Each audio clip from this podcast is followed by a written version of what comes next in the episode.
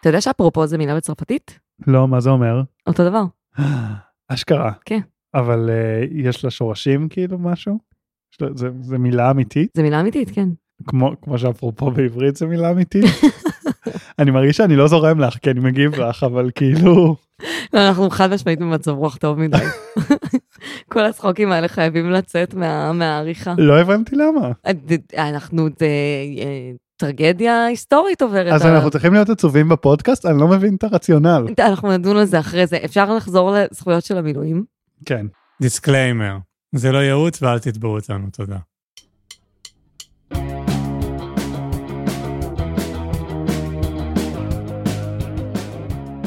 אתם מאזינים לקצה זכות פודקאסט על כל מה שסקסי בבירוקרטיה הישראלית. עם אפרת שמיר ותומר מאירי.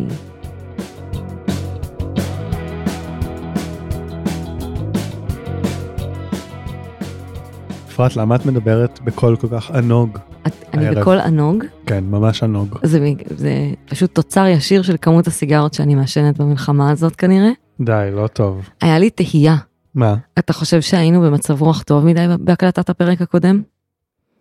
קודם כל תס- תפסיקי עם הניגות רגע אני, תנוגה וזה לא נעים לי תתחספסי רגע אני מחוספסת, אני מחוספסת. הנה הנה חזרת אליי אתה חושב שאנחנו היינו במצב רוח טוב מדי? לא היינו קצת מבודח. אני כאילו, יש לי איזה חשש שהיינו מבודחים יתר על המידה ולא עשינו את הדיסקלמר שכולם עכשיו עושים, של אנחנו לא מזועזעים. אל תעשי את זה אוקיי, אני... אני לא מעוניין זה ברור אוקיי. מה- זה- מאזינים שלנו יותר אינטליגנטים מזה שהם צריכים לשמוע אותנו מזועזעים מה- נכון. מהנעשה נכון, אתה צודק. ומהמתרחש. אוקיי, יש לי עוד... אה, הם עוד- גם עזבי גם המאזינים הם רואים כל היום כאילו חדשות וקוראים עיתון ורואים את כל הסטוריז והטוויטר וזה אמת, הם יודעים. אתה צודק. יש לי עוד סוגיה לעלות על פרק היום לפני שמתחילים. אני גרה בשכונת שפירא ואין לי מקלט בבית. עד כה הייתי רצה לבניין, לחדר מדרגות ממול. מה המר- מה המרחק? ממש אה, חוצים את הכביש וזה ממול, חדר מדרגות לא כזה בטיחותי. אוקיי אני כאילו סוגרת את הדלת עץ כשאני נכנסת לשם אחריי, כי אני, חושב, כי אני חושבת שזה כאילו יתרום לרמת המוגנות. אוקיי אוקיי, השכן שלי גילה שיש בניין יותר שווה, שהוא אה, שני בניינים ליד, והוא השיג את הקוד. אממה, בין הבניין שבו אני מתחבאת עד כה, לבין הבניין השווה יותר, שיש לו כזה, הוא יותר בנוי באופן מוצק מהבניין שבו אני מתחבאת, יש איזה מין בית אירוח של הודים שבאים לארץ לעבוד, מהגרי עבודה, יש שם איזה הוסטל נחמד. של הודים כזה. נחמד כל דווקא. פעם שיש אזעקה, כל ההודים יוצאים מתוך הבית אירוח שלהם שהוא עשוי מקרטון בערך, והם לא רצים לחדר מדרגות, הם רצים ממול אליהם, יש את הכללית, סורי, אני, אני אחתוך בעריכה את משהו, too much information. הם רצים לכללית, לא מה שאני מדמיין עכשיו שאת מדברת זה כאילו ריצה הפוכה מצידי הכביש.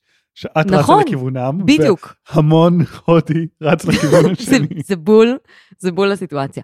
והם עומדים מתחת לכללית, לא בתוך הכללית, הם עומדים מתחת לכללית, שזה איזה מין חצי כוך, הכי לא בטיחותי למה בעולם. הם- הם חושבים שזה כי זה קופת חולים זה יותר בטיחותי?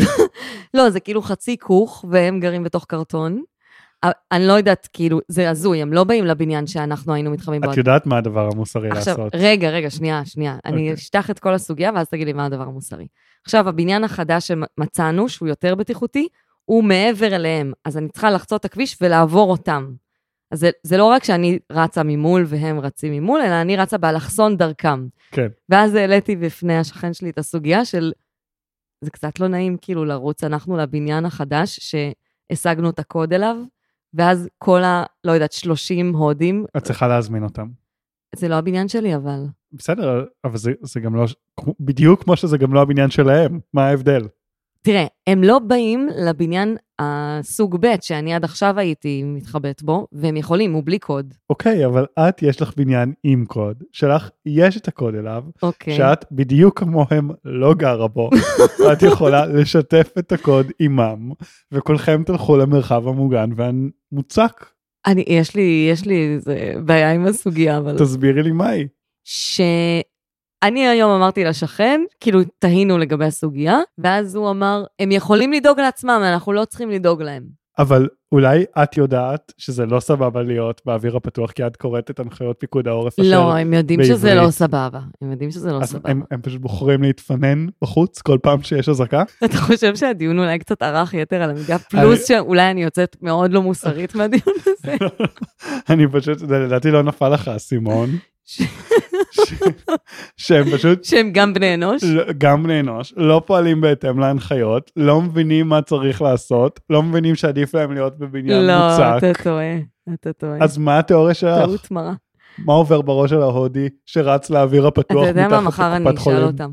גם ככה באיפה שאני כן מתחבאת, אני מתחבאת עם השכן שהוא מגאנה, שהוא עובד פה, וכל פעם שיש אזעקה, אז אה, אני מסבירה לו על דמי אבטלה ועל זכויות. אני לא- אני לא יודעת איך להכניס את הדבר הזה לפרק, אבל זה בסדר. אשמתך הבלעדית, אני זרמתי עם הסיפור הזה, אתה צודק. אני פשוט הגבתי עליו.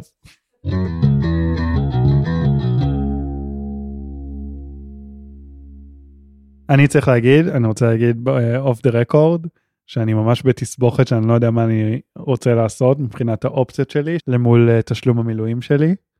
ותכלס אפרת לא ממש יכלה לעזור לי. היא אמרה לי תתקשר לביטוח לאומי. נכון. די, עזרתי לך מספיק. נכון ואת גם לא מושלמת אז כאילו לא את לא יכולה להיות טובה בהכל אז אה. בזה את לא טובה. אכן אני לא מושלמת. יאכלו אותי בטיקטוק על ההערה הזאת. תדבר למיקרופון בבקשה. אני לא מדבר למיקרופון. אתה כל הזמן מרעיד אותו כזה, כאילו, לא יודעת מה האג'נדה שלך שם. אוקיי. טוב, אז אה, אפרופו מילואים, אנחנו אה, מתחילים לעסוק היום בזכויות של מילואים, כן. כמו בכל תחום שאנחנו עוסקים בו, ואני תמיד אומרת, אתה קודם זכאי לתגמול הראשי, ואז יש זכויות נלוות. הטבת שער? זכות שער. זכות שער. זכות שער.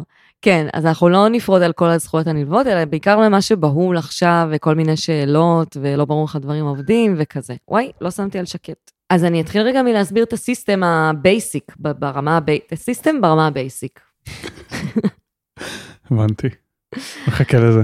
הסיסטם עובד ככה שמגייסים אותך למילואים. אם אתה עובד כשכיר, אז אתה בעצם ממ- ממשיך לקבל את המשכורת שלך, וביטוח לאומי משלם למעסיק שלך בשביל להשלים את הסכום הזה.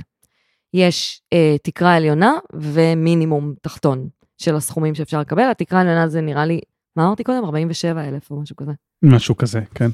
אה, והתקרה התחתונה זה באזור ה-6,000. אז לשכירים זה עובד בצורה הכי פשוטה שיש.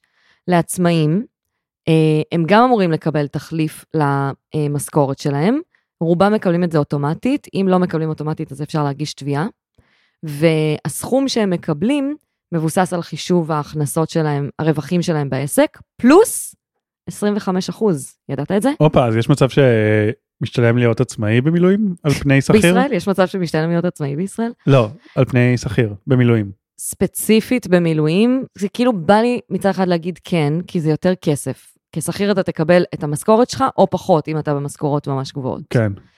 מצד שני, בשביל עצמאי להחסיר ימים בעבודה זה הרבה יותר דרמטי מאשר שכיר. זה לאו דווקא שהוא ילך למילואים ואז יחזור, זהו, חזרתי למשרד, הכל פועל, הכל רציף. לא, איבדתי לקוחות בינתיים. עצמאים שצריכים כאילו, לא יודעת, לפרסם ברשת השירותים שלהם וכזה, אתה מאבד את המומנטום, אתה יוצא מהלופ, זה קשוח לעצמאים. ברור. אז ה-25% זה מוצ... 25% מוצדק לכל הפחות. אה, כן, אז זאת הסיטואציה בעצם עם שכירים ועצמאים. גם מי שלא עובד, גם סטודנטים, גם מקבלים תגמולים על מילואים, אבל יותר נמוכים, כי אין להם הכנסה בשוטף. אז אה, תכלס יהיה 6,000, לא? אה, משהו כזה, כן, המינימום הזה. כן. בנוסף לזה, סופרים את כל הימי מילואים שעשית בסוף השנה, כמה ימי מילואים עשית בכל השנה הזאת, ואז אתה מקבל איזה אקסטרה מענק כזה מביטוח לאומי. כן. את יודעת שאני הייתי עושה פעם מילואים, אה, למשך שנים עשיתי מילואים בימי חמישי וראשון, ואז הייתי מקבל תשלום גם על שישי שבת, הופה, עקיצה. והייתי מוב, סטודנט מובטל מהמם. בשלב הזה. ו... הבונוסים האלה הם שווים, הם מקפיצים את ה... לא, עזבי אותך רק מהבונוסים השנתיים. אה, אתה מקבל גם תשלום על הימים עצמם. כן, ואז אה, ב- בזמנו זה היה משהו כמו 250 שקל ליום. אז כל, אז בעצם זה הכ- הכפיל לי, Mm, אז קיבלתי 500 ש"ח ליום מילואים. אזרח למופת. כן. יש לך איסורי מצפון על זה? ממש ממש לא. יופי, והעיקר אני לא סבבה עם ההודים. למה? אני לא הרגתי אף אחד in the process. אני גם לא הרגתי אף הודי. בינתיים.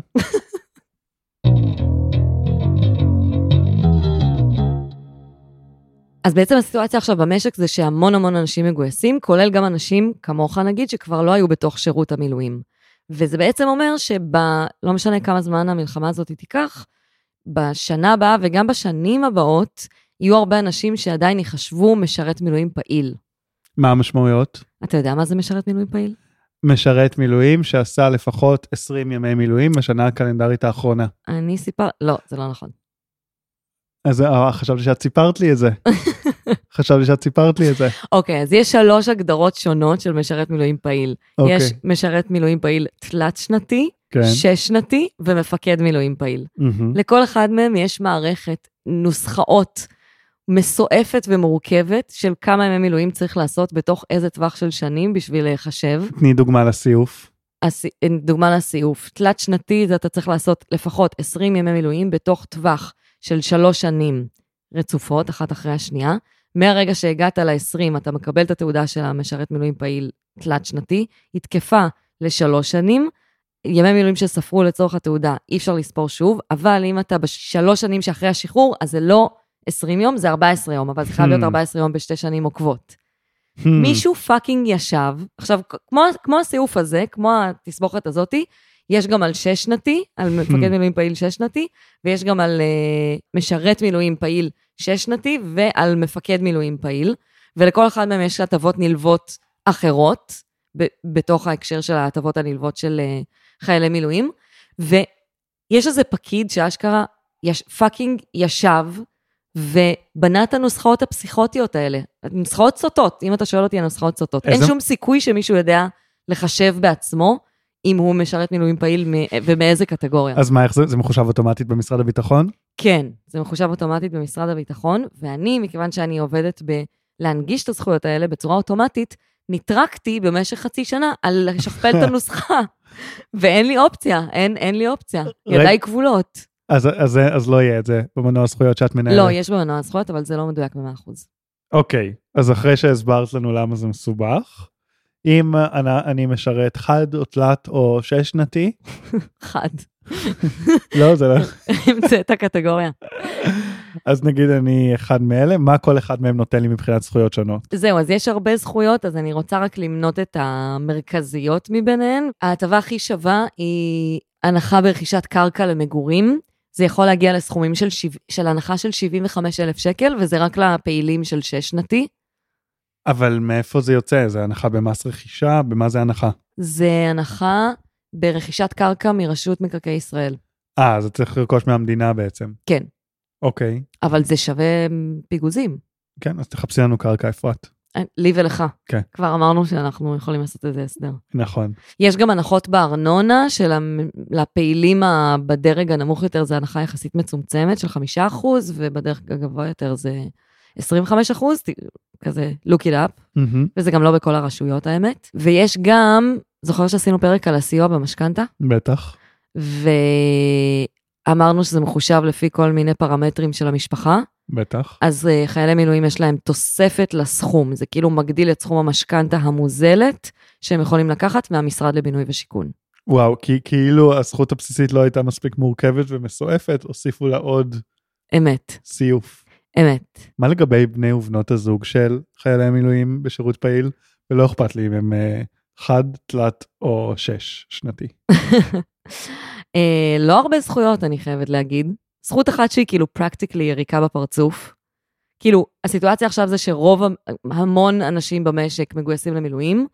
בני ובנות הזוג, לרוב בנות הזוג נשארות בעורף, הרבה פעמים עם ילדים, בלי מסגרות. הרבה פעמים בלי מסגרות, וזאת השאלה שקיבלתי הכי הרבה בשלושה שבועות האחרונים לדעתי. האמת זה מה זה סיוט. זה סיוט ואני לא יודעת איך אפשר לפתור את זה, אבל הזכות הבסיסית שיש היא שעת חופש ביום לבת זוג של משרת המילואים בתקופה שבו הוא במילואים. מה זה ש... שעה מי, אחת, מי נותן? ש... לא הבנתי. המעסיק, המעסיק. היא יכולה כאילו לקצר את היום עבודה שלה בשעה אחת ועדיין לקבל תשלום על השעה הזו. כאמור, יריקה בפרצוף, זה לא... מה, למי זה יעזור? זה לא, אני, אני באתי להגיד זה מינינגלס, עכשיו זה מינינגלס למעמד הביניים.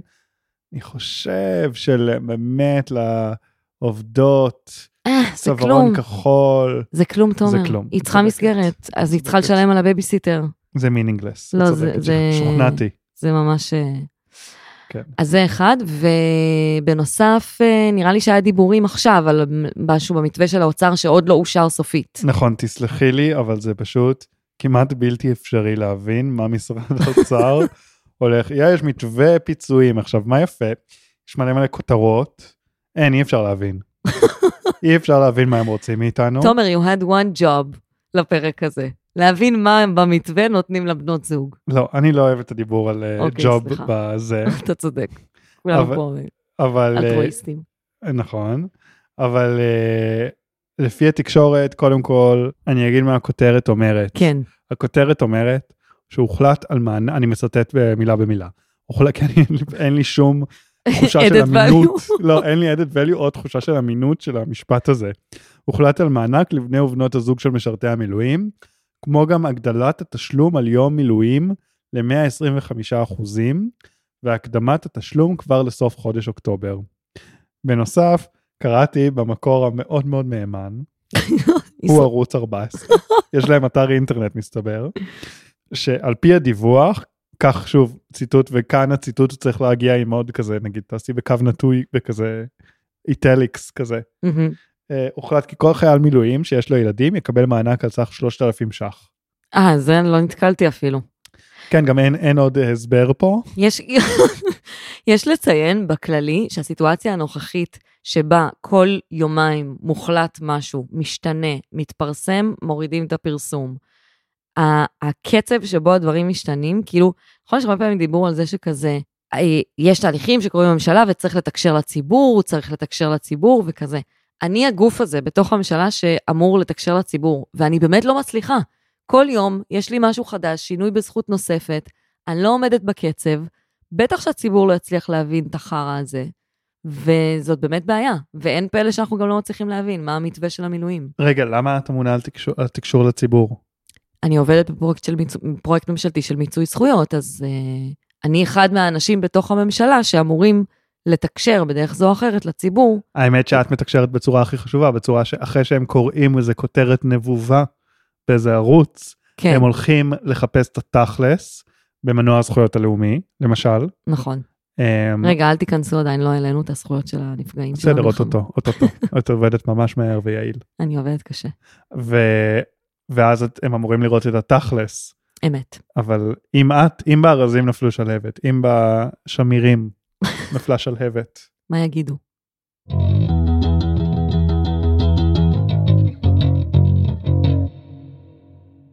תשמע, יש לי עקיצה. מה, כי בגלל כל היתושים שיש פה בתל אביב? יואו, כמות היתושים. איפה הקיצה? איפה נעקצת? איפה לא? העקיצה היא שבתקופה של המלחמה, זה קטע חדש חדש חם מהתנור, חיילים שמגויסים למילואים יכולים לדחות תשלום שהם מחויבים על פי חוזה לשלם אותו.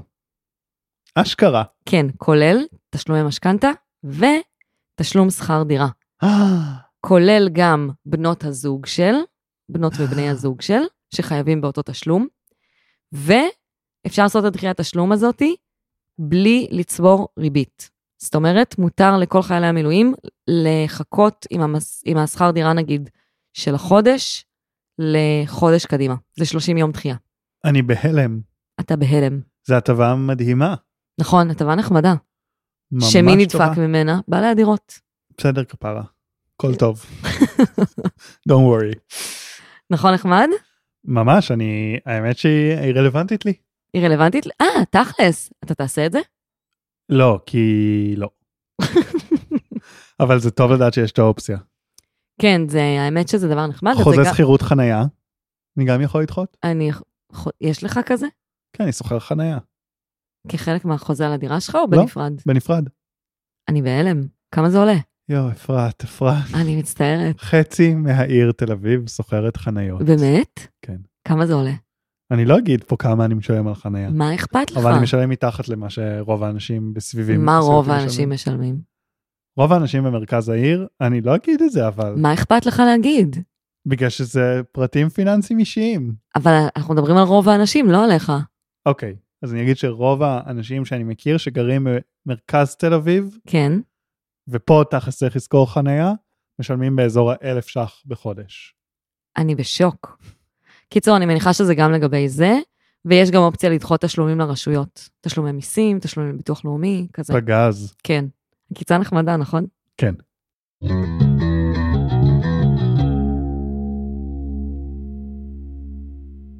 אה, לא עשינו את ה... תשתפו. תשתפו. תקשיבו, חברים, אנחנו עושים את זה בהתנדבות ובאהבה, נכון. אבל אנחנו רוצים שזה יגיע לעוד קהל. אה, נכון, ולכן נשמח אם אה, תשתפו, אם נהנתם מהפרק, או מאיזה שהם מהפרקים, שתפו בסטורי, שתפו בפיד, תייגו שתפו אותנו, בפייסבוק, בטוויטר. מי שחבר משתף. נכון, ואנחנו בטוחים שאתם חברים. נכון, תומר ממש סובל מלעשות את החלק הזה של הפרק. נכון, אבל למה אני עושה את זה עכשיו? כי אני כבר לא יכול לשמוע אותך אומרת שתפו את ה- את הפוד. אז אמרתי, אני אקח את הסבל הזה על עצמי ואני אחסוך מכולנו את אפרת שוב מבקשת לשתף. שתפו את הפוט.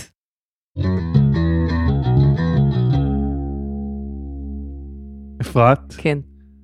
את אה, יודעת איזה דברים בעולם יכולים לקבל צו 8, גיוס מילואים, אנשים, ומה עוד? לעשות כאילו אני לא יודעת. לא יודע. מה עוד? ספר לי. וואו. אה, רכבים. רכבים, הרכב שלך יכול לקבל צו 8. איך זה עובד? אז אני אגיד לך. זה פיפי, בואו נתחיל מזה. זה, פ- זה מדהים. יש בישראל יחידה שנקראת, אני לא יודע איך הוגים את זה בדיוק, כי זה ראשי תיבות, אגד הלאום. אגד הלאום זה מרכז לגיוס אמצעים וריתוק משקי. אוקיי, מה זה אומר? אז תני לי להגיד לך. כן, בבקשה. כאשר מוכרזת תקופת חירום בישראל, כמו, כמו- כמו מלחמה, כן. שר הביטחון רשאי לגייס עבור צה"ל רכבים וציוד במטרה לספק שירותים חיוניים לציבור. וציוד. נכון, עוד איזה מעט סוג נגיע של ציוד? לציוד, אבל אנחנו נתמקד כרגע ברכבים. מהמם. אפשר לגייס עבור צה"ל כל- כל כלי, כלי רכב וציוד הנדסי, והדברים הנוספים זה מתקני חשמל, אה, ציוד רפואי, מחשבים, מחסנים ואפילו מפעלים. אני בשוק. כן, מחשבים. כן. אתה חושב שזה הופעל אי פעם? צה"ל כזה בא לבקש את ה- את ה-Windows אה, 95? תראי, לפי הרעיון שהתפרסם לאחרונה רגע, רק בוואלה, למי שלא הבין, מדובר ב... לס- ל- לגייס בצו 8 את הרכוש שלכם. את הרכוש שלכם, כן. אני, דבר אני שקרה- מתחבר גם לזה. קרה בשבוע האחרון, אגב. כן, זה, קר... זה קורה גם בשגרה, כאילו כשצה"ל צריך, למשל, משאיות להובלת טנקים. Mm. הוא לא מחזיק בבעלות, אם הוא צריך עכשיו לשנע את כל הטנקים, הוא יגייס. אוקיי, אז איך זה עובד? אז רגע, אני רוצה להגיד שזה לא רק משאיות וכלים הנדסיים, זה גם סירות, מטוסים, אמבולנסים, טנדרים, מנופים, מלגזות. מהמם. קורקינט חשמלי יש? ואופנועים, וזה מצחיק שאת שואלת, כי ברעיון הזה עם הראש היחידה, הוא אמר, אם צריך, נגייס גם קורקינט חשמלי. Great mind. רגע, מי שמגייסים לו את הציוד הוא מקבל פיצוי? כן, אבל חכי. אוקיי. אני רוצה להגיד שבעצם לצה"ל, כדי להפעיל את המנגנון הזה, יש גישה לכל נתוני הרישום והרישוי הרישוי של כל כלי רכב במדינת ישראל, וואו, ולא זו אף זו, יש שיוך, כאילו כמו רשימות צל כאלה, של רכבים פוטנציאליים לגיוס מילואים, פר יחידה, ואפילו אה, בין הכלי לנהג הרלוונטי ביחידה. אשכרה? אז יש מנגנון צללים שלם. רגע, זה רכבים של אנשי היחידה? או לא, לא, רכבים של אנשים אחרים? לא, של העולם. נגיד אנחנו שירתנו באותו בסיס, אז היה כאילו, לא יודעת, בן אדם זר ברעננה, שהיה כאילו רכב פוטנציאלי שלו, שאם נצטרך אז אני ואתה נוכל, נכון. יוכלו לגייס את הרכב עבורנו. ואז יש תהליך שלם שלא נעמיק בו, כי באמת אני לא מאמין שמישהו ממאזיני הפודקאסט שלנו מחיילים אה, רכבים שלו. לא, ראיתי בפייסבוק מישהו כותב, גייסו בצו 8 לחבר שלי את הטנדר. מדהים, ככה, מדהים. כן. אז הנה, אז מישהו מכיר, אבל לא משנה, יש תהליך של חיול של כלי, כלי הרכב. עכשיו, בשגרה, העמדת הרכב לרשות הצבא, לפי החוק, תהיה לתקופה שלא תעלה על 48 שעות. אה, אבל אני לא, אני לא יודע, לא הצלחתי לראות מה המצב בחירום. מהמם. אני מאמין שבמצב חירומי זה זה יותר. יותר. רגע, אבל משלמים? אפשר להגיד, להבין כמה משלמים? אה, יש אה, כזה מרשם של צה"ל ביחס לסוג הציוד. זה שווה? בדקת כמה מקבלים על רכב? מה- אה, מה עושה הבן אדם המסכן? נתקע בלי רכב, מה, הוא הולך ל... ל- רגע, לא רק שאתה צריך להעמיד את הרכב שלך לש- אה, לרשות הצבא, אתה צריך גם להעמיד אותו לרשות הצבא, יחד עם אה, גלגל חלופי קלים לתיקון הרכב, ודלק בכמות של 20 ליטרים לפחות. יואו, מישהו ישב לכתוב את כל התקנות האלה. אפרת, יש גם ועדה לשחרור מגיוס כלי רכב. אתה צריך להגיש בקשה מנומקת בכתב בוועדה. וואו. היא מתכנסת בראשות מפקד היחידה, לפחות שלוש פעמים בשנה, היא תשקול את הנסיבות האישיות של המבקש, כמו מצבו הרפואי, האם הוא ממשפחה שכולה, יואו. האם הוא נכה צה"ל, יואו. וכן הלאה. עד כאן קצה זכות, הפרק הכי מבודח שהיה לנו באופן שממש לא הולם את הסיטואציה. תודה רבה לצוף בר-און על הלוגו המקסים. תודה רבה לשם הפודקאסטים על ההפצה הדיגיטלית. תודה רבה לאפרת שמיר. תודה רבה לתומר מאירי. ועכשיו עם איזה שיר אנחנו מסיימים? לא הבנתי דבר. לא הבנתי דבר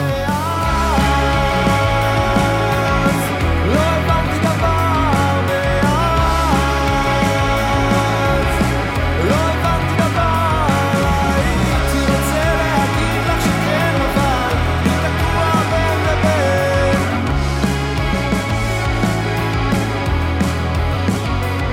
לא חשבתי שככה אוכל לבסוף לעזוב את הכל.